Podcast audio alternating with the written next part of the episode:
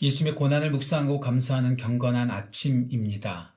오늘부터 다음 주 토요일까지 일주일여 기간 동안에 우리가 예수님의 고난을 묵상하고 함께 감사하고 또 예수님을 사랑하고 그 은혜 가운데 잠기는 귀한 은혜가 우리 모두 가운데 넘치기를 간절히 소원합니다. 이만 고난 주간 아침 말씀 묵상에서 우리가 함께 나누고자 하는 것은 상징입니다. 상징들이 많이 있죠. 문학 작품에 상징이 있습니다. 추상적인 개념을 구체적인 사물을 통해서 설명하는 것, 이것을 상징이라고 하더라고요. 아, 어려움이 있을 때 우리는 풍파, 폭풍이라는 것으로 상징을 표현하기도 합니다.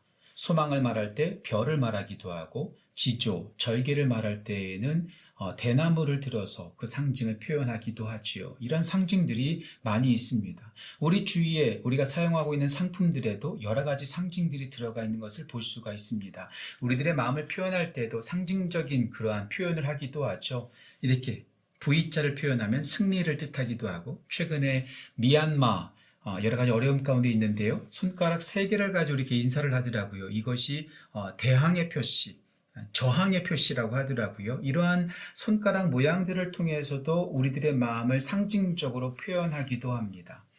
특별히 성경 안에는 여러 가지 상징적인 표현들이 참 많이 나와 있습니다. 하나님과 그 하나님의 은혜를 표현하기 위한 여러 가지 상징적인 표현들이 많이 나와 있죠. 그뿐만 아니라 기독교 역사 속에서 가장 대표적인 상징도 우리는 찾아볼 수가 있습니다. 그것이 무엇일까요? 예, 바로 물고기 모양이죠. 지금도 아, 크리스찬들이 그 자동차 뒤편에 물고기 모양의 스티커를 붙이고 다니는 경우가 있습니다. 우리는 그런 악세사리처럼 붙이고 다니곤 하지만 처음에 그 물고기 모양이 시작됐던 것은 여러분 많이 들어서 아시겠지요? 상당히 정말로 심각하고 정말로 목숨을 다하는 정말로 소중한 아, 그들의 상징적인 표현이었습니다. 물고기를 일컬어서 사진을 좀 우리 목사님들이 보여주실 것 같은데요. 이 물고기를 일컬어서 어, 헬라어로 익투스라고 말하죠. 익투스.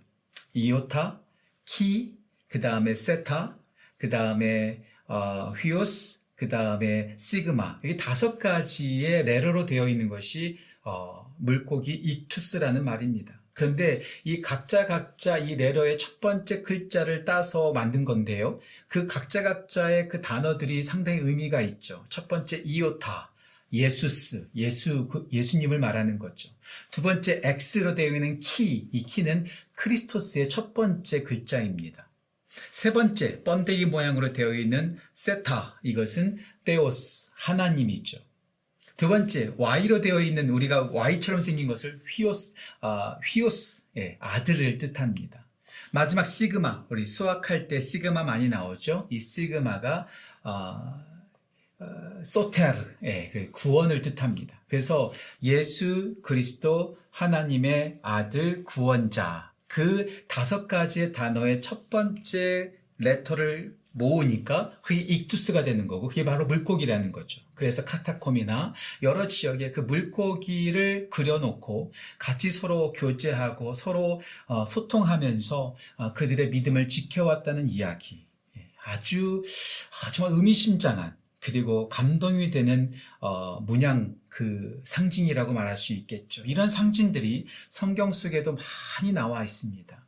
이 상징들을 생각하면서 이번 어, 고난주간 아침 말씀 묵상의 대표 전체를 아우르는 전체를 아우르는 주제 말씀이라고도 할 수 있겠는데요. 고린도후서 4장 5절, 6절, 7절 말씀을 기억하면서 함께 나누고자 합니다. 먼저 주제가 되는 말씀 고린도후서 4장 5절, 6절, 7절 말씀 제가 봉독하도록 하겠습니다. 여러분 잘 들어보세요.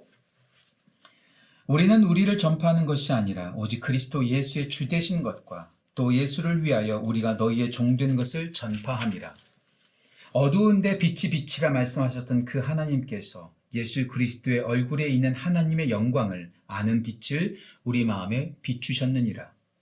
우리가 이 보배를 질그릇에 가졌으니 이는 심히 큰 능력은 하나님께 있고 우리에게 있지 아니함을 알게 하려 함이라. 우리가 우리를 드러내는 것이 아니라 하나님을 드러내는 것이죠. 우리 하나님께서 예수 그리스도를 아는 빛을 우리 가운데 비춰 주셨습니다. 그리고 그 빛을 우리는 질그릇에 가졌습니다. 질그릇. 흙으로 된 그릇이죠. 볼품 없는 그릇입니다. 질그릇이 만약에 질그릇을 자랑한다면 그것만큼 초라한 것이 어디 있겠어요. 하지만 그릇에 있어서 가장 중요한 것은 무엇으로 만들어졌느냐 보다도 더 중요한 것은 그 그릇 안에 어떤 내용물이 있느냐가 더 중요하죠. 아무리 좋은 그릇, 그릇이라 할지라도 그 안에 더러운 것이 들어가 있다면 그 그릇은 더러운 그릇입니다. 하지만 금가 있고 이빨이 나가 있고 볼품없는 그릇이라 할지라도 그 그릇 안에 금이 들어가 있으면 소중한 것이 들어가 있다면 그것은 소중한 그릇이요 금그릇이 되는 거죠. 예, 그렇습니다. 우리는 그릇 우리를 자랑하는 것이 아니라 우리 안에 있는 내용물을 자랑해야 합니다. 우리의 볼품없는 질그릇과 같은 우리들을 자랑하는 것이 아니라 우리 안에 예수 그리스도를 아는 빛을 심어 주셨는데 그 빛을 드러내고 예수님을 드러내고 예수님을 보여 주어야 된다는 거죠. 그래서 이번 고난 주간 아침 말씀 묵상의 전체 제목이 예수님을 담은 질그릇들. 자신을 드러내는 것이 아니라 그 자신 안에 숨겨져 있는 예수 그리스도를 드러내는 여러 가지 상징들을 우리가 여덟 번에 걸쳐서 함께 나누고자 합니다. 오늘 첫 번째 시간은 어린 양이고요.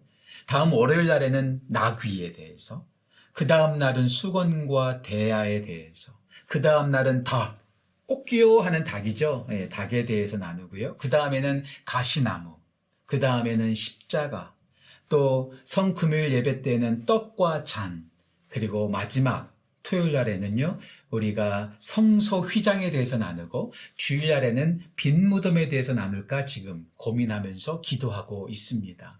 각자 각자 어찌 보면 볼품 없는 것들일 수 있습니다. 동물에 불과한 것이고 사물에 불과한 것이지만 이러한 구체적인 사물들을 통해서 정말로 하나님의 놀라운 은혜와 예수 그리스도의 그 고난과 그 십자가의 대속의 은혜를 함께 나누면서 우리가 예수 그리스도를 드러내는 드러내는 질그릇으로서 우리 모두도 세워지기를 간절히 소망합니다. 오늘 첫 번째로 나눌 상징 바로 어린 양입니다. 우리 어린 양을 통해서 자원하신 예수님에 대해서 함께 나누고 이 어린 양을 통해서 예수 그리스도의 그 대속의 은혜를 함께 나누고 감사하고 소망하는 귀한 은혜가 우리 모두에게 넘치기를 간절히 소원합니다. 오늘 함께 나눌 말씀은 아, 침례 요한이 예수님을 보고 첫 번째로 선언한 말이죠. 요한복음 1장 29절 말씀을 통해서 어린 양 대신 예수 그리스도를 함께 나누기를 간절히 소망합니다. 요한복음 1장 29절 말씀입니다. 제가 봉독하지요. 요한복음 1장 29절입니다. 이튿날 요한이 예수께서 자기에게 나아오심을 보고 이르되 보라 세상 죄를 지고 가는 하나님의 어린 양이로다. 하나님의 어린 양이로다. 침례 요한이 예수님을 보자마자 크게 외쳤습니다. 보라! 세상 죄를 지고 가는 하나님의 어린 양이 저기 계신다. 지금 그렇게 외치고 있습니다. 예수님의 상징, 바로 어린 양입니다. 성경에는 양에 대한 표현들이 참 많이 나옵니다. 예. 어, 모세오경에서부터 요한계시록에 이르기까지 양, 양, 양, 양으로 가득 채워져 있습니다. 예수님께서도 양을 여러 번 말씀하셨습니다. 요한복음 10장에서 선한 목자 되신 예수님, 양의 문이 되신 예수님을 말하면서 양에 대해서 말씀하셨습니다. 에스겔서에 보면 양에 대해서 또 많이 등장합니다. 또 예수님께서 마태복음 25장에서 양과 염소의 비유를 통해서 또 양을 말씀해 주시죠. 양은 성경 속에 가득 차 나와 있습니다. 또 우리를 이끌어서 양이라고도 말하죠. 제가 어렸을 때 주일학교 때 자주 불렀던 찬양, 우리 어른 찬양에도 나와 있는 건데요. 주는 나를 기르시는 목자요. 주는 나를 기르시는 목자요. 나는 그의 어린 양. 예, 우리는 주님의 어린 양이죠.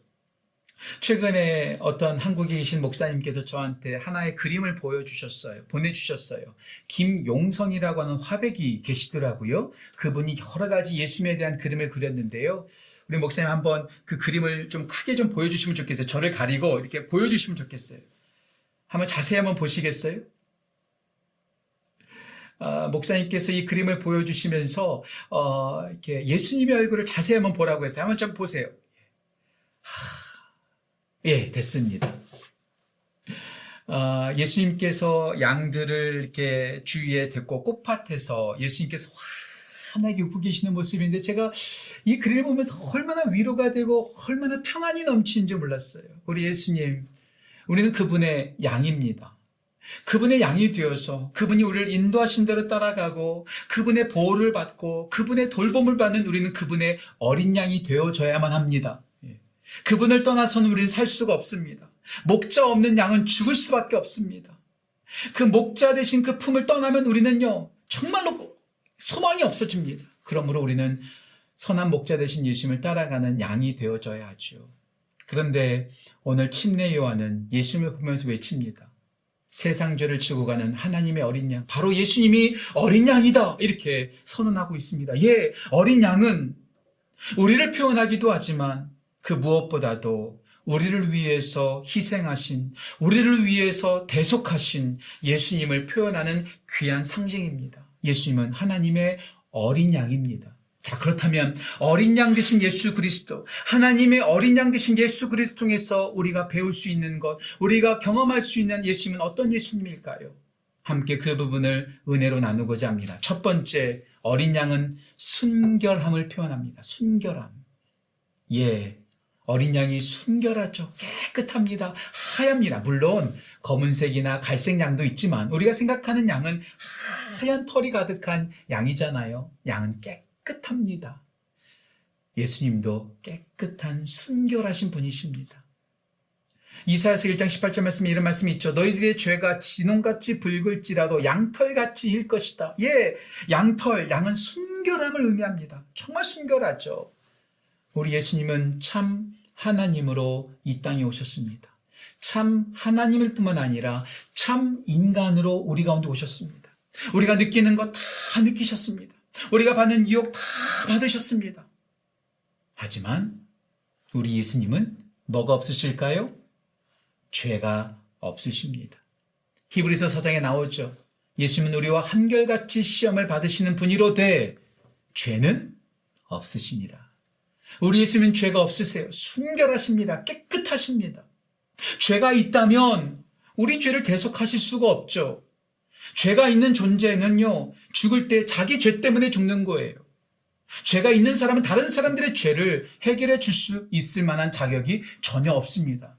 그런데 우리 예수님은 어린 양처럼 순결하신 분, 죄가 없으신 분, 점도 없고 흠도 없으신 분이셨습니다. 그래서 예수님께서는 우리 죄를 대속하실 만한 충분한 자격이 있으신 분이라는 것이죠.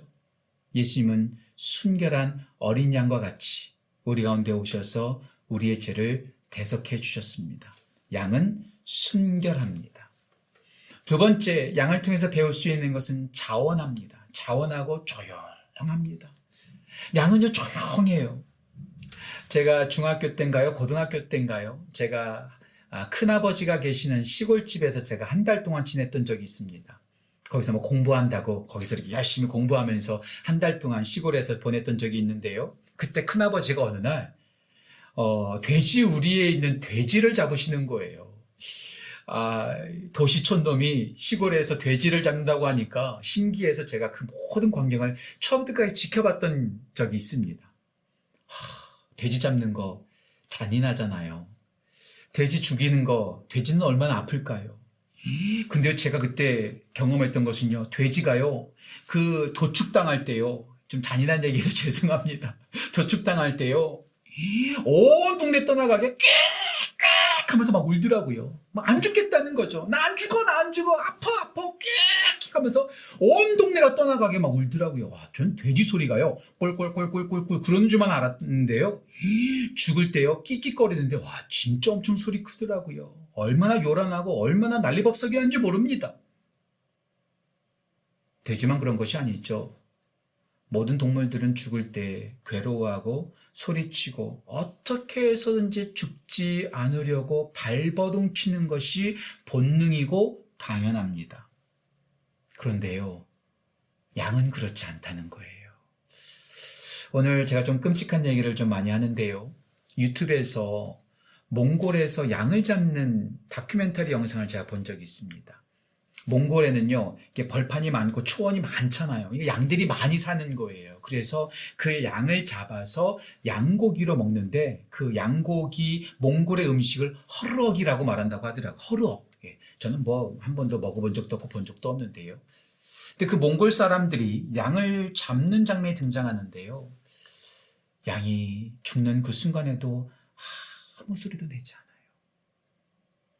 심장 쪽을 쫙 절개해서 손을 집어넣어서 심장을 잡아가지고 숨통을 끊습니다. 그런데요, 그 순간까지 양은 반항하지도 않고 소리치지도 않아요. 우리 예수님이 그렇게 우리를 위해서 십자가에서 죽어가셨습니다. 예수님은 억지로 끌려온 돼지처럼 소리치면서 나 안 죽을래, 나 안 죽을래! 이렇게 발버둥 치지 않으셨어요. 양처럼 소리내지 않고 조용히 순종하며 자원하면서 십자가의 길을 걸어가셨어요. 예수님은 억지로 우리를 위해서 죽으신 게 아니에요. 마지못해서 죽으신 거 아니에요. 반항하다가 반항하다 어쩔 수 없이 끌려가신 것이 아닙니다. 우리 예수님은 조용하게 반항하지도 않으시고 기꺼이 우리의 죄를 대속하시기 위하여 소리도 없이 침묵하시면서 그 십자가의 길을 묵묵히 걸어가셨습니다. 오늘 침례 요한이 예수님을 보면서 외칩니다. 보라! 세상 죄를 지고 가는 하나님의 어린 양이로다. 세상 죄를 지고 가는, 짊어지고 가는 헬라어로 αἴρω라고 말하는데요. active, 능동태로 쓰였습니다. 능동태로 기꺼이 우리 죄를 짊어지셨습니다.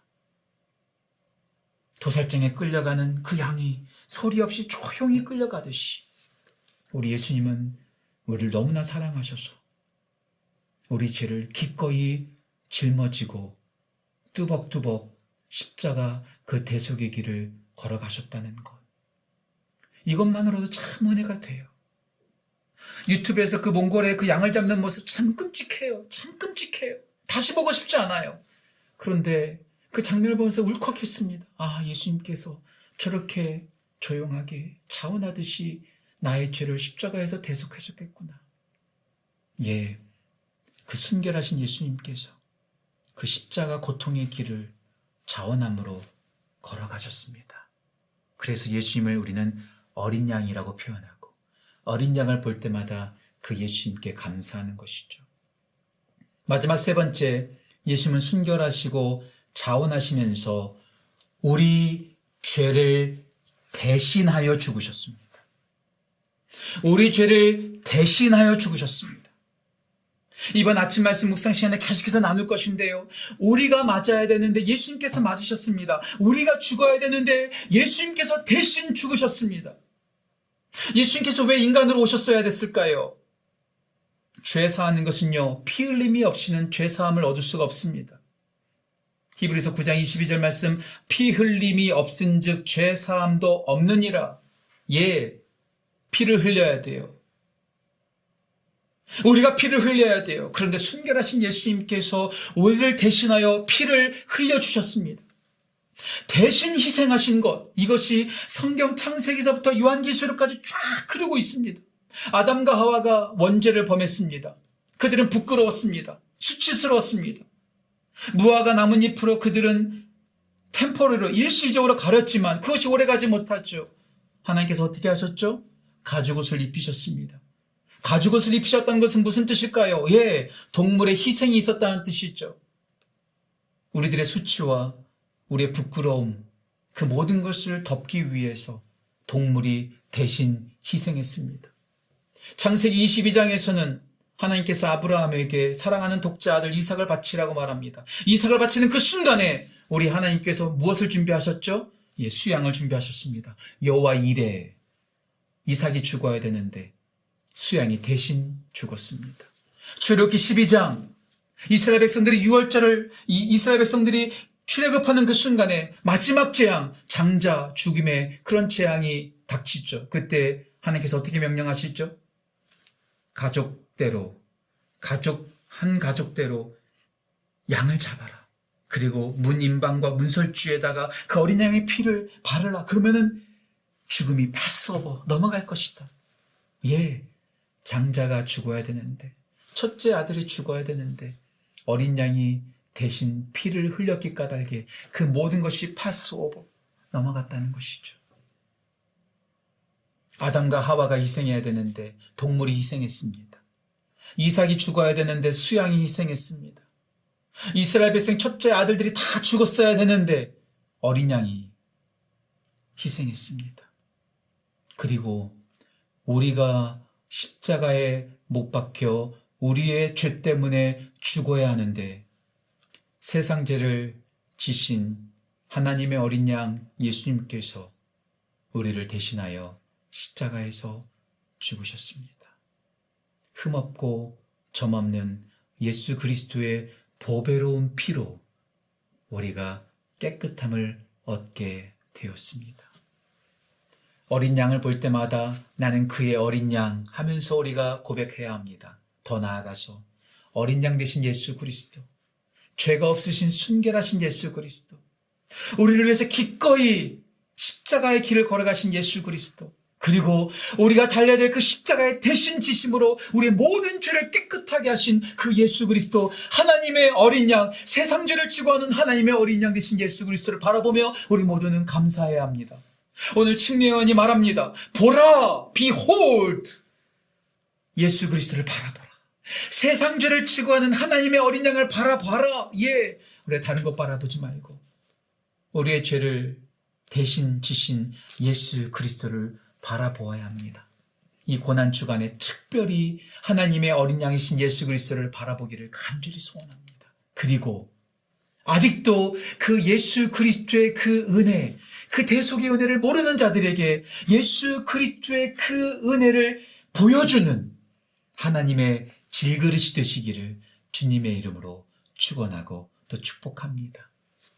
오늘부터 시작된 고난 주간 아침 말씀 묵상을 통해서 다음 주 마지막 토요일까지 매 순간순간마다 그 예수 그리스도의 고난과 희생을 상징하는 상징들의 그 사물들을 통해서 예수 그리스도를 발견하고 그 십자가의 사랑에 감사하는 우리 모든 성도님들 되시기를 다시 한번 주님의 이름으로 축복합니다. 이 시간 함께 기도하죠. 하나님, 이 고난 주간에 하나님의 어린 양 되신 예수 그리스도를 바라보며 그 예수 그리스도께 감사하는 우리 모두 되게 해 주십시오. 예수님을 바라보게 해 주십시오. 그리고 온 세상 가운데 그 예수 그리스도를 보여주는 사명을, 살아, 사명을 따라 살아가는 우리 모두 되게 해 주십시오. 이렇게 고백하며 기도하며 나아갑시다. 기도하겠습니다. 하나님 아버지